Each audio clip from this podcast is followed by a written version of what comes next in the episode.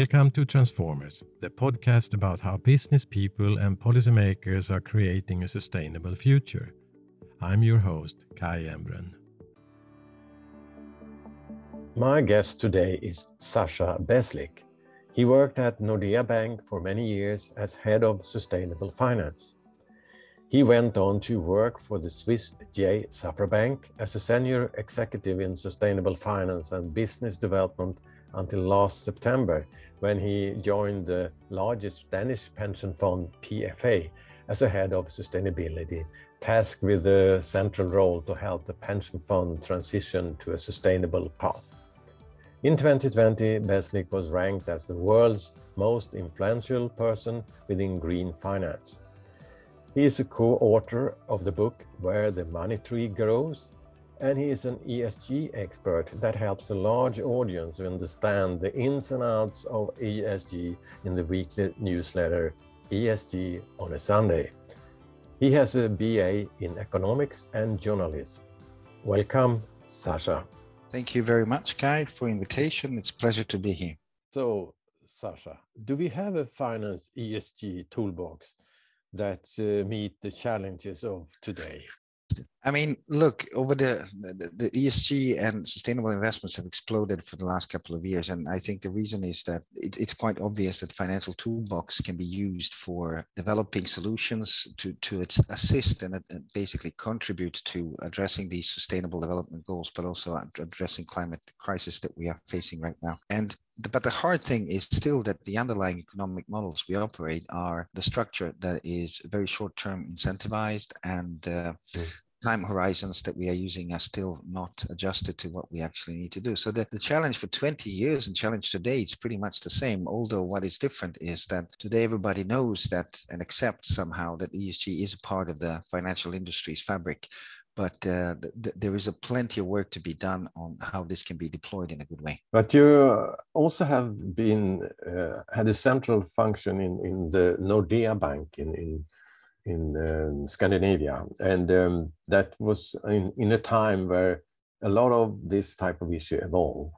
Yes. And um, how do you see your role in Nordea, and what, what was the biggest challenges uh, when you were as a head of sustainability?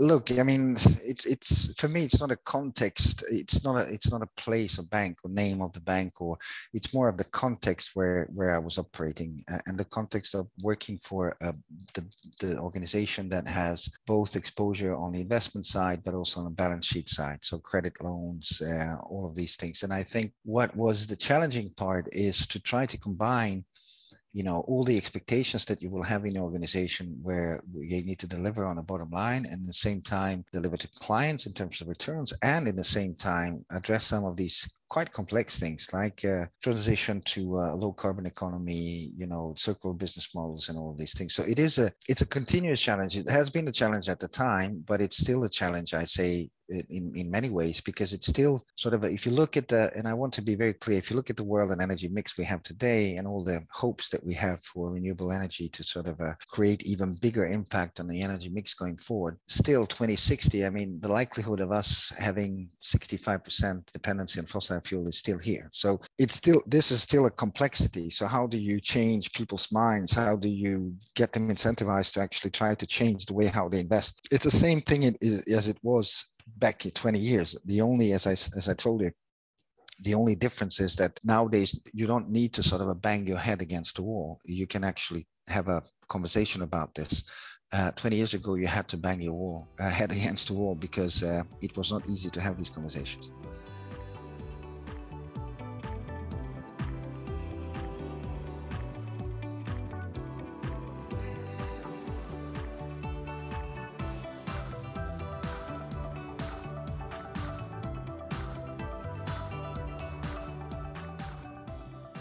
You have been closing in to issues that, um, because as a bank, uh, you provide credits and uh, lend investment capital uh, yes. to the oil and coal sector. And yes. um, and then we look at uh, issues around the Arctic. Uh, many of the Scandinavian banks has been there for uh, new oil extractions. Mm-hmm. And uh, you also, in your one of your newsletter, talk about uh, Nor Norway's oil and gas commitment as a, as a punch in the face, you said yes. in your newsletter. What, what do you mean by that? I mean, look, it's, it's uh, to put it in a context, so you have the national oil corporations and the sovereign states, they own about ninety percent of all the oil and gas reserves around the world. So it's in this particular context, you have Nordic countries that are uh, on the forefront, pioneers of tackling climate crisis, having very ambitious targets. You know, Norway country having uh, subsidies for electrical vehicles. All of these looks nice, but in the same time, while this is done, the the, um, the government of Norway is issuing new licenses for oil and gas drilling in the Arctic region, and by doing so, also basically stipulating that the continuous oil extraction will contribute that you have increased emissions, and there is no chance for us to actually be able to tackle that. Now, their argument is that they uh, they are far more efficient than any other uh, extractive industry nation in the world, and their oil is most environmental in the world. So the question is, how do we combine? How do you have countries like Sweden, Norway, Finland, and Denmark, Nordic countries, with these targets uh, of being, you know, carbon neutral by twenty fifty, and at the same time doing things that are actually not contributing to that? And this is exactly the complexity that you. we spoke about earlier, is the complexity of having uh, to look at your economic model and try to understand, okay, how can we transform economy in our country towards being uh, more sustainable? And in Norway's case, giving the dependency on oil and gas sector, it's very hard, and it's a very hard call for them, and I completely understand that. But in the same time, it is a punch in the face, where you have in Swedish politicians going out saying that we're going to increase the tax on plastic bags, and in Norway next day issues new uh, oil and gas licenses. So, you know, symbolic actions on the one side and the systemic issues on the other side. So how do you combine these things? We are aware of the fact that there is a substantial risk that we will increase our emissions by sixteen, between sixteen to eighteen percent by twenty thirty, which is far off track. We need to halve them, and uh, it means that, you know, we need to look at the way how we avoid doing, you know, unsustainable businesses going forward. And honestly, I don't think I haven't seen anybody having a proper discussion about these underlying economic models, because they are based on on growth and uh, continuous consumption. So nobody's questioning that, but we are just trying to solve the, the consequences. Nobody's talking about the causes. And Norway is a typical example of that, because Norway has, in so many ways, uh, opportunity, given the, the wealth they have, to transform the economy towards something more sustainable. But nevertheless, what they are choosing to sustain that kind of a business, sustain a business that supports number of working uh, Uh, places in Norway, and by doing so uh, contributing in a very bad way to to increase the, the likelihood of having uh, uh, big challenges with climate crisis.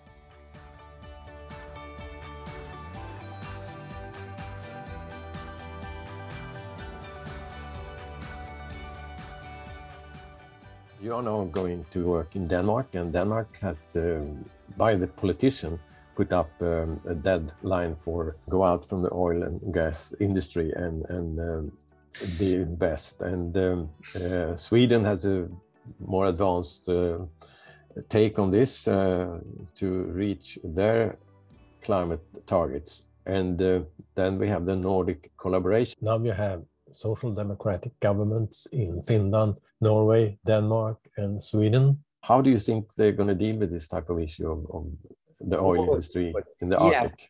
Yeah, but you see, this is the, exactly the point. They're on the shake, the government's on the shaky legs. There is no, if I understand correctly, that will be a very interesting thing, to have a Nordic climate target, to have a target that Nordic countries actually together align around, and then contribute uh, based on their own uh, capabilities to do that, collaborating, trying to find a way. Instead of having national uh, N D Cs targets for, for climate, we should have a Nordic ones. And, and that will in, include that then Swedish and, and Danish and Norwegian, including Finns, will need to agree what are the things that we do together to tackle uh, transformation of our industries where they are C O two heavy emitters into something else. For Denmark, it's easy to say no to oil because their exposure is not that big. Sweden is an industrial country. Norway's oil and gas, sort of a fish fish industry dependent country. Finland has technology and a forest. So there are ways how we could find a way to um, to develop that. But that discussion needs to take place. It's actually not taking place right now. You have a Nordic Council of Ministers that is discussing this, but as you could see during the COVID situation, Nordic uh, collaboration has taken a serious hit because the governments have taken different uh, measures to tackle this. So, and that's just, that sort of indicates how complex this is. For some of it didn't work for technical reasons, because not many people know that Swedish uh, legal system does not actually have a law to support the government action on, you know, shutting down the societies and all of that. That's because the Sweden is the only country, I guess, in the Nordics who hasn't had experience of the Second World War and other things. So there are different sort of legal reasons why we did the, the way we did. But of course, I mean, it indicates that we have a trouble and challenge uh, cooperating among uh, you know, ourselves, depending on, on, on the issues that we need to deal with. Mm. But you, you're also now going to into new areas of uh, industrial investment for the pension funds. And, and we know that a lot of money is going into mining uh, for raw material and high energy use, and uh, will be conflicting with the energy use and, and material that is not um, used Uh, sustainable. How yeah. can you build this portfolio, uh, portfolio for the future with the sustainable profile? Uh, when we look at batteries, steel production, carbon capture and storage. This is the, the, the sort of a, the, the challenge of the industry. So right now you have all of the funds in the world more or less are sustainable. That's what the marketing is about. So everybody's sustainable, everybody's doing what they're supposed to do, and the world still looks the way that it does, which means that there is a disconnect, there is a dissonance between the primary economy and secondary economy where the investors are. And it, it, there is a dissonance because given the sort of a system we have in incentive models we have, the way to invest in sustainable solution will entail much bigger time horizons and different incentive models and different evaluation models for investments. And that is something that is still not discussed to the extent that it needs to be discussed, because it is uh, something industry is just trying to provide some kind of a solution from a sustainability point on the investment side, tackling, I would say, on the surface level, some of the challenges, providing some investments to, to some industries in order to transform them. But in general, the big shift is not taking place. But where is the problem? Where do you, where do you see that we need to change? You know, I think my personal view is that we, uh, you know, we've been running our market economy, growth-based, consumption-based economic model for many years. And I think it has served us well, at least the ones that living in the Western developing world, uh, on the cost, on the back of the costs that we have created to some other places in the world. So now it, th this system has created what it has created right now, depletion of resources, you know, climate uh, damage, environmental damage, um, inequality in many places. So now we need to ask ourselves, is this system really contributing to prosperity of the world for many? And I don't, I don't think at this stage we can say it does, but we don't have anything else to replace it with. So we run it the way we run it before. I think we need to look at the core elements of, of model of the economic growth and, and, and consumption-based system that we have and try to find a new ways to, to run this. Circular economy idea is one thing, but there are other things that we could do, like changing the corporate charters. I mean, corporate charters in the U K and Sweden hasn't been changed for the last one hundred fifty years. The, the role of the, of the board of directors and the C E O is still the same and has been for one hundred fifty years. The environment we live in is completely different. The expectations on the company are different. Fiduciary duty of the company is different. So, and all of these things from a legal perspective uh, need to be addressed and changed. And I know that the European Union has been trying to address fiduciary duty, but it has received five hundred million comments on this and has basically parked that discussion on the side. And that's something that I think we need to be fair with and say that we are really, climate crisis and climate change is the consequence of something, and the consequence of something, we need to go to causes. And when we look at the causes of this, we are really not willing to change that. We are not changing business models. So you live in the U K, so you have a Paul Polman saying at Unilever, we'll stop doing quarterly reporting. In the financial industry, all of us were expecting, oh, fine, now everybody's going to do that. That's going to be fine, at least a little bit of a long term. But that has not taken place. All the all the big companies in the Stockholm Stock Exchange, sixty-one, sixty of them, they have not stopped quarterly reporting. They're still doing the same thing as they did before. And how can you deliver sustainability improvements if you have a quartal capitalism? That's not how it works.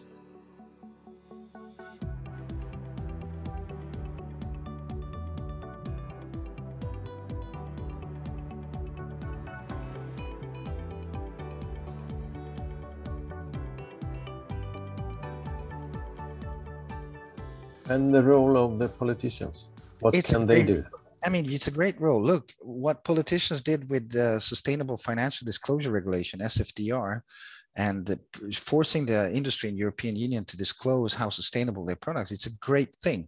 It's just a bit too late. It's late, but it's it's a, it's a fantastic. They can do a lot. You can clearly see that this regulation has shifted the capital flows, at least on paper to start with, from being completely, you know, off tracks in terms of what they invest in, and going aligning that with the Paris targets and aligning that with the, with the E U taxonomy. So, of course, they have a huge role to play.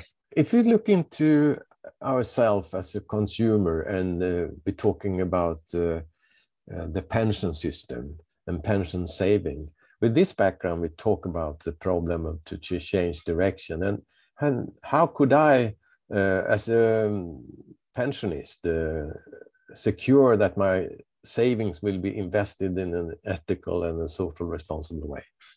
Yeah, it, that's a hard job because uh, first of all, you have um, the financial industry and the pension industry will have an upper hand on the information side. So you will need to spend a lot of time to understand what you actually get. So the problem today is that industry is delivering uh, investment solutions to clients, you and many others, claiming they are sustainable, but actually selling you a process, not the product that gives you something that is tangible. So what you want is that you want to invest your pension in something that you can feel that, okay, I get a return, whatever that is, given the risk that I'm taking, and I'm also, with my money, contributing to decrease emissions, inc- increase human rights, uh, management uh, of, of certain risks, social issues, health and safety, supply chain management, and all of these things. Because the format how these investments are done, and because they don't have a clear objectives, you have very big uh, difficulties to understand what you get. So the answer to your question is that it's hard. It's hard to uh, to take that responsibility. It's possible, yes. You have players that offer products that actually can give you a sense and give you understanding and tangible results, but there are not many. Now, I think you did something in Nordea Bank when you had that position. Yes, I did. In terms of uh, in terms of showing that that you know. Uh, If you um, if you calculate your symbolic activities over the year and you compare that to how much money is invested in your pension, and then you calculate C O two emissions that are emitted through your pension money, it was twenty-seven times more uh, on your pension side than on your symbolic side. So you have to sort of, when you think about your personal C O two footprint per year, which is in Sweden about eight tons per person a year, the real number is then multiplied with twenty-seven, because twenty-seven is come twenty-seven times more comes from the investments that are made in the companies uh, that emit C O two emissions. So you have to put this into context, because if you take a train and not a plane, if you eat vegetables instead of meat, which is symbolically very good, and at the same time, your pension money is invested in, in these industries. So what's the point? You need to understand the consequence of this. But will this be uh, any of your priorities in your new position as a head of yes. sustainability in the biggest yes. Danish pension fund, P F A? Yes, yes, it will. And it will also be a, a responsibility to actually show the results. That's why I'm, I'm very focused on that, how to show results, how to show the tangible results. And that that's the next task for the next couple of years. Yes. So maybe you find the collaboration between the Nordic countries in these fields. I indeed hope so. I'll try to do my best, yeah.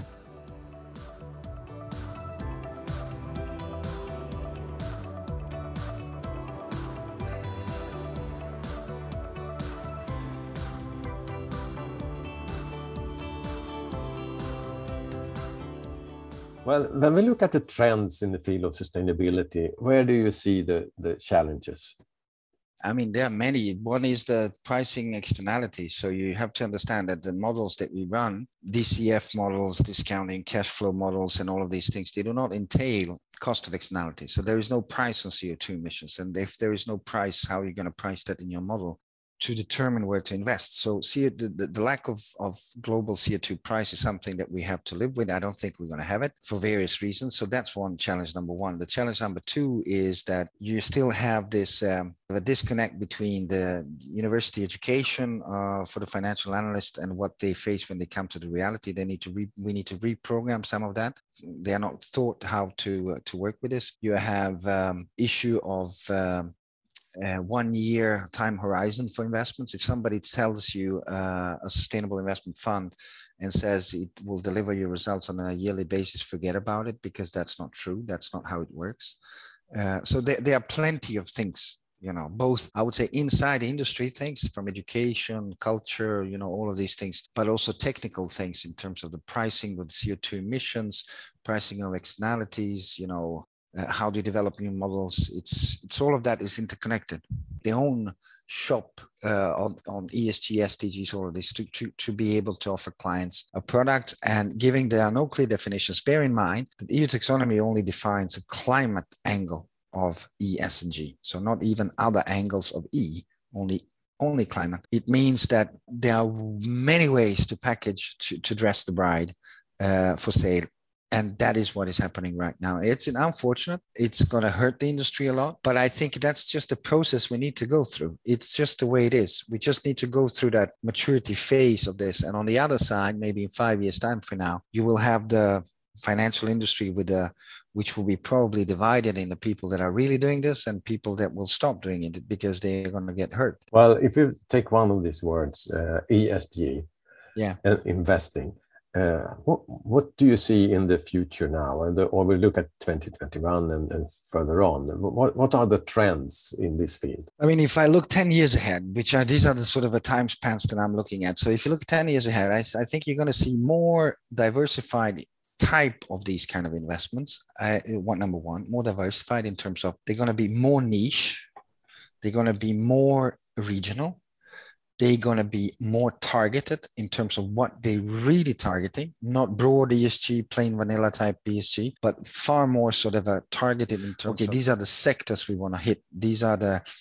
Uh, the issues we want to address. Uh, you don't have that today because what, you ha- what you're looking for today is you're looking for the scalable products, which will appeal to as many clients as possible so you can scale and operate them on a, on a low-cost level. And then I think it's going to change. Uh, I think in the future you will have even more, I think, focus on socioeconomic side of, of E S G because of the climate crisis creating a lot of inequality, inequality leading to Uh, to a lot of social issues. So it's going to be another type of products that will come up. And in this S F D R regulation, you have more, uh, quite apparently more focus on objective-driven products, so objective-driven investments in terms of what they are trying to achieve with these investments in a certain period of time. So that's where the industry is moving, yeah. And then maybe one, one thing to add is that the, the E S G industry, investment industry, has been very much Western European sort of a thing. The American capital uh, is not really part of, of that. U S-based asset owners and managers are just entering this space, and they have different definitions on, on what E S G is and should be for them. So you will see differences in different parts of the world on this.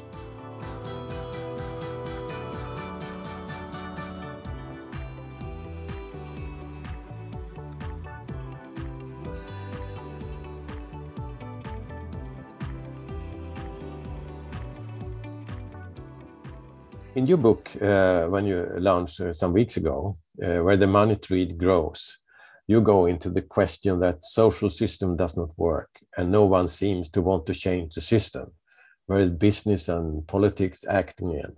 Where is the problem? And where do we need to act to have a chance to change the direction?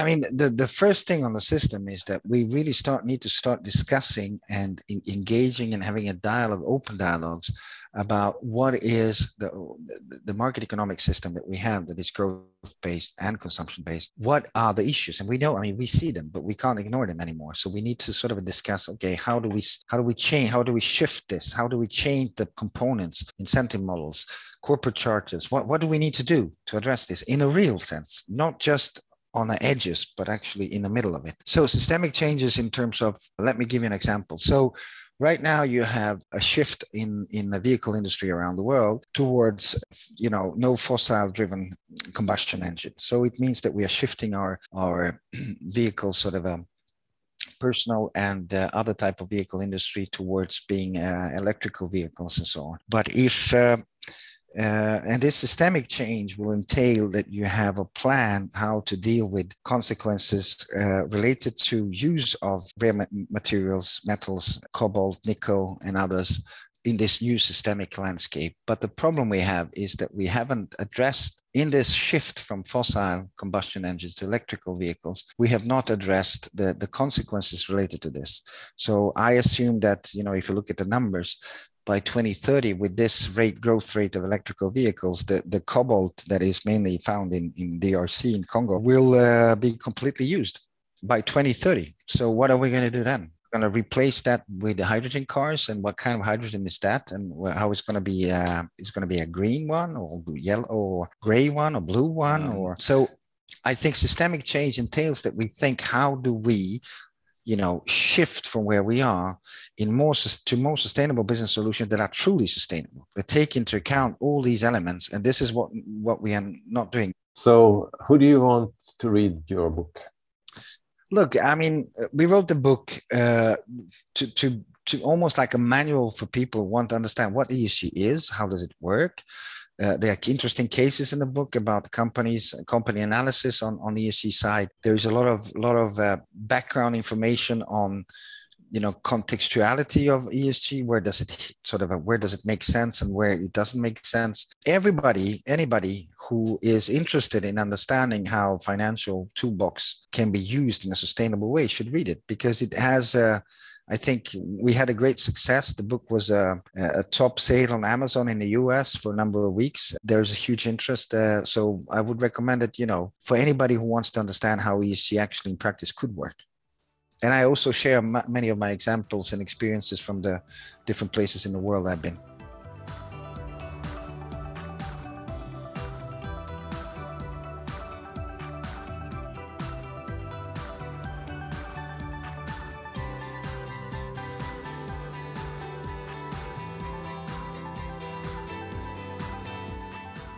So, which are the best uh, stories for you to tell for the listener today? Look, from from uh, the book, the, the most extravagant stories is that I spent some time, a uh, couple of days in Indian prison because of of uh, water samples that I was taking out from from um, from India on the water pollution related to pharmaceutical industry.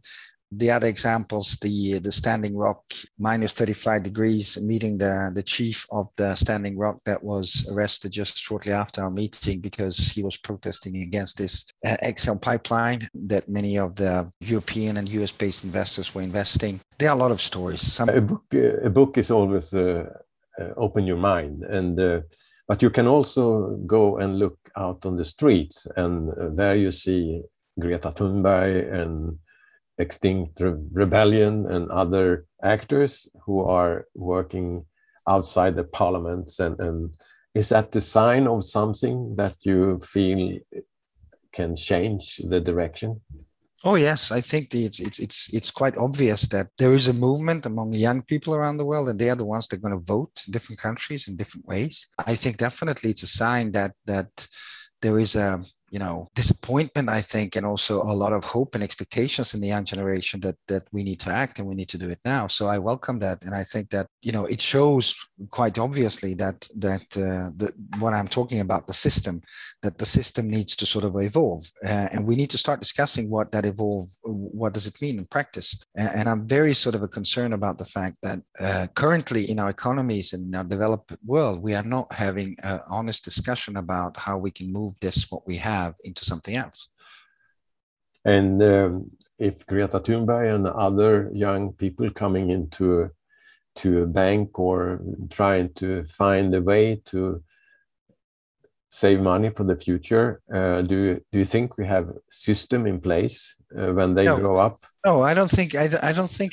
I don't think they will. Uh, we have, and I think also it will be interesting to uh, to have these young people who are, uh, you know, uh, adults now, and uh, to to use their interest, their activism, and to visit financial institutions and ask them questions. Ask about, you know, they want to save and they want to invest, and what is sustainable. I think that dialogue needs to happen. Thank you very much, uh, Sasha, for for this talk. Thank you, Kai. Thank you.